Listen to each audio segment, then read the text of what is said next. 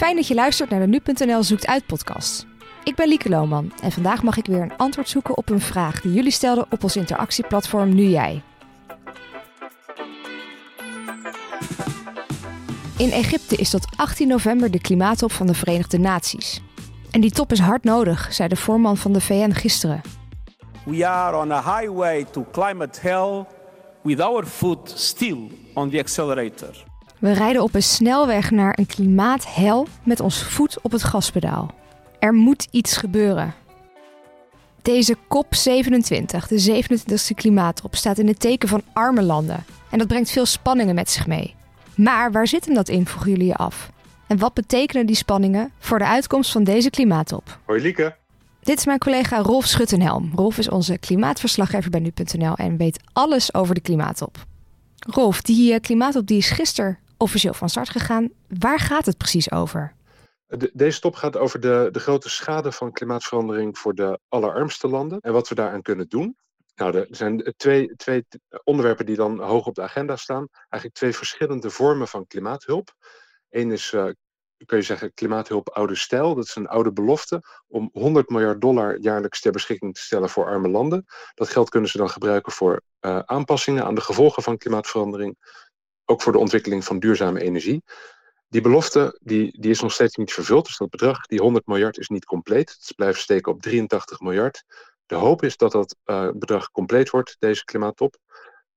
Uh, een ander onderwerp is dat er eigenlijk ook geld nodig is voor herstelbetalingen. Tenminste, dat vragen die arme landen. Dat is de Engelse term loss and damage, dus uh, schade en verlies. Als er een klimaatramp is geweest, dan hebben ze ook daarna heel veel geld nodig. Dat staat veel meer in de kinderschoenen. En als daar iets van concretisering plaatsvindt, dan wordt dat gezien als een, een succes. Nu lijkt, als je dit zo vertelt, dat deze top eigenlijk vooral gaat over de bestrijding van klimaatverandering in plaats van het oplossen van klimaatverandering. Of zie ik dat verkeerd?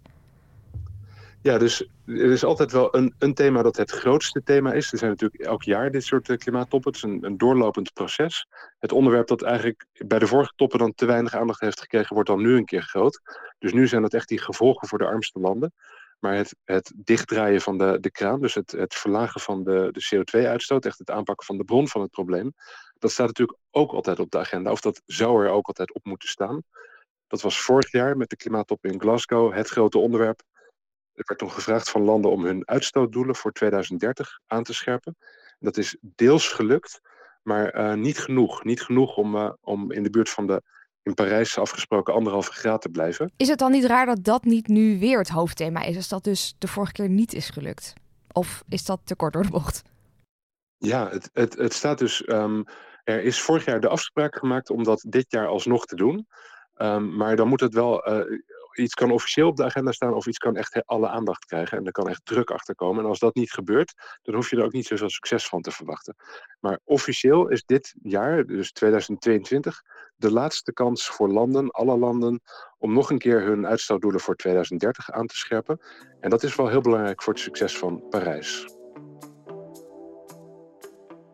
Het belangrijkste doel van het Klimaatakkoord van Parijs is dat in 2030 de CO2-uitstoot 49% minder moet zijn dan dat het in 1990 was. Een heel duidelijk doel dus. Maar mijn collega Rolf vertelt dat wat er uit deze top gaat komen zeker niet zo duidelijk is. Klimaatonderhandelingen zijn altijd hardnekkig en taai en tegengestelde belangen. En dit jaar eigenlijk nog lastiger. Dat heeft er een beetje mee te maken dat nou, ten eerste um, een ander onderwerp op de VN-agenda veel dominanter is, de oorlog in Oekraïne. Uh, maar ook het, het, voorzitterschap van Egypte, daar wordt toch van gezegd dat het, de agenda is niet van tevoren stevig uitonderhandeld, zoals de Britten dat vorig jaar wel deden. Daardoor is veel minder zeker wat nou de resultaten zullen zijn over twee weken. En we hebben ook een situatie dat we een beetje klem zitten. We hebben dus een soort conflict tussen de allerrijkste en de allerarmste landen. Dat gaat onder andere over die 100 miljard dollar die is toegezegd. En als dat conflict wordt opgelost, dan is er veel meer ruimte om gezamenlijk, ook eens te kijken naar die middengroep, waar bijvoorbeeld China in zit of Saoedi-Arabië, landen die eigenlijk ook heel veel kapitaal hebben en landen die ook echt aan de beurt zijn om hun uitstootdoelen aan te scherpen. Dus als het ene conflict niet wordt opgelost, dan zit het andere onderwerp vaak ook vast. Onderlinge spanningen en conflicten zorgen dus voor getreuzel met het klimaatbeleid. Maar wat speelt er dan precies? Dat weet Detlef van Vuren, wetenschappelijk onderzoeker bij het Planbureau voor de Leefomgeving en professor aan de Universiteit van Utrecht. Ja, het klimaatprobleem is heel lastig. En dat komt omdat we uh, alle landen betrokken zijn. En dat er dus uiteindelijk ook van iedereen actie wordt verlangd. En het uh, lastige is dat uh, het probleem in grote mate in het verleden veroorzaakt is door de rijke landen.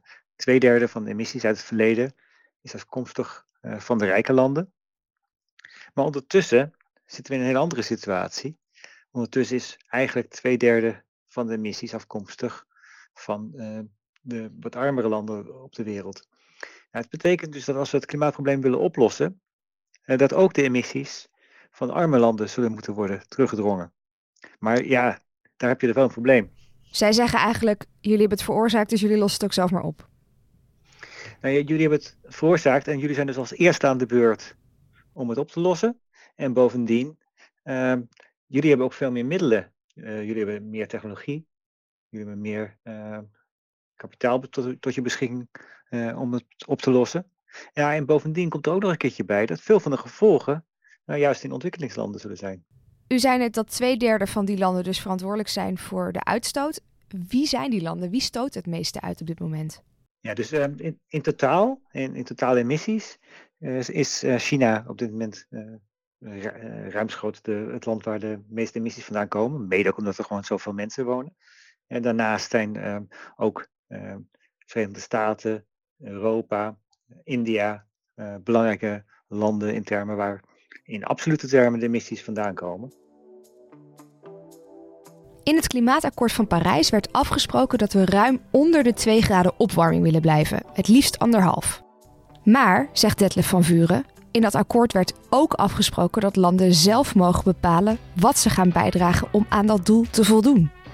Nou, de eerste keer dat men daar goed naar gaan, is gaan kijken is dus verleden jaar. En dan zie je gewoon en dat als je alles bij elkaar optelt, dat het nog ruim onvoldoende is. Wat zeggen die landen zoals China en India eigenlijk daarover? Hebben zij zelf een doelstelling opgelegd? Langzamerhand eh, zie je wel eh, progressie. Eh, dus um, allereerst was de positie van veel ontwikkelingslanden om te zeggen, nou ja, jongens, jullie waren, zijn als eerst aan de beurt, hè, dus laat eerst maar eens zien dat jullie het heel serieus nemen. Mm-hmm. Nou, in de onderhandelingen zijn ontwikkelingslanden wel iets gaan bewegen.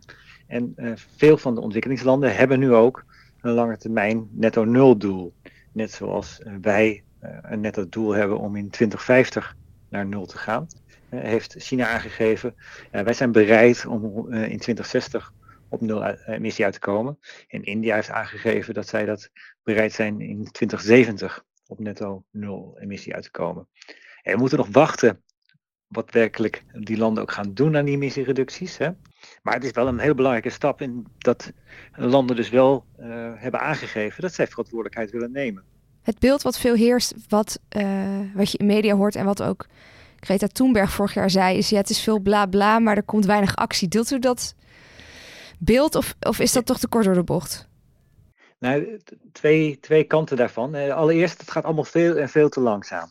Het, uh, hadden we toen IPCC met het tweede of het derde assessment rapport uitkwam, eh, rond 2000, hadden we dan werkelijk gereageerd. Dan had je nu al eh, een ernstige, een behoorlijke emissiereductie kunnen hebben. En had je eh, al die emissies die we nu uitgestoten hebben kunnen voorkomen. Waarmee dus, het dus een heel stuk makkelijker was geweest om binnen die anderhalve graden te blijven. Um, dus die, die, die progressie is veel en veel te langzaam. Gelukkig is er wel wat progressie. Hè? Dus uh, elke kop zie je wel dat er afspraken gemaakt worden op bepaalde deelonderwerpen. Hè? Bijvoorbeeld uh, in de laatste kop ook weer bijvoorbeeld rond methaan. Bij de COP26, de 26e klimaattop die vorig jaar plaatsvond, spraken meer dan 100 landen af de uitstoot van het broeikasgas methaan, dat na CO2 de belangrijkste oorzaak van klimaatverandering is, terug te dringen met 30% ten opzichte van 10 jaar daarvoor. Dat moet gebeuren voor 2030. Er gebeurt dus steeds meer op klimaatgebied, maar het is nog lang niet genoeg, zegt Detlef van Vuren. Uh, in 2030, als we zo doorgaan als we nu doen, is het anderhalve graden doel al uh, gewoon uitzicht geraakt. Uh, en zijn we er al overheen. Dus dat betekent gewoon simpelweg dat in de komende paar jaar een forse dus, de beweging moet worden gemaakt naar forse emissiereducties. En dat een dat rond 2030 de wereldemissies met minstens 25% om ruim onder de 2 graden te blijven, maar liever eigenlijk met meer dan 40% voor de anderhalve graden moeten zijn teruggebracht. De verwachtingen van de 27e klimaattop die zijn beperkt. Dat komt onder meer doordat de agenda niet helemaal vaststaat, zoals dat vorig jaar wel het geval was, en door spanningen tussen de allerrijkste en de allerarmste landen. Toch laten landen met deze top wel zien dat ze iets willen doen aan het klimaat. De vraag is alleen: is dat op tijd? Bedankt voor het luisteren naar deze aflevering. Ik hoop dat je het leuk vond en dat je een vraag instuurt zodat ik die een volgende keer kan beantwoorden. Abonneer je ook op deze podcast. Dat kan in Spotify of in Apple Podcast.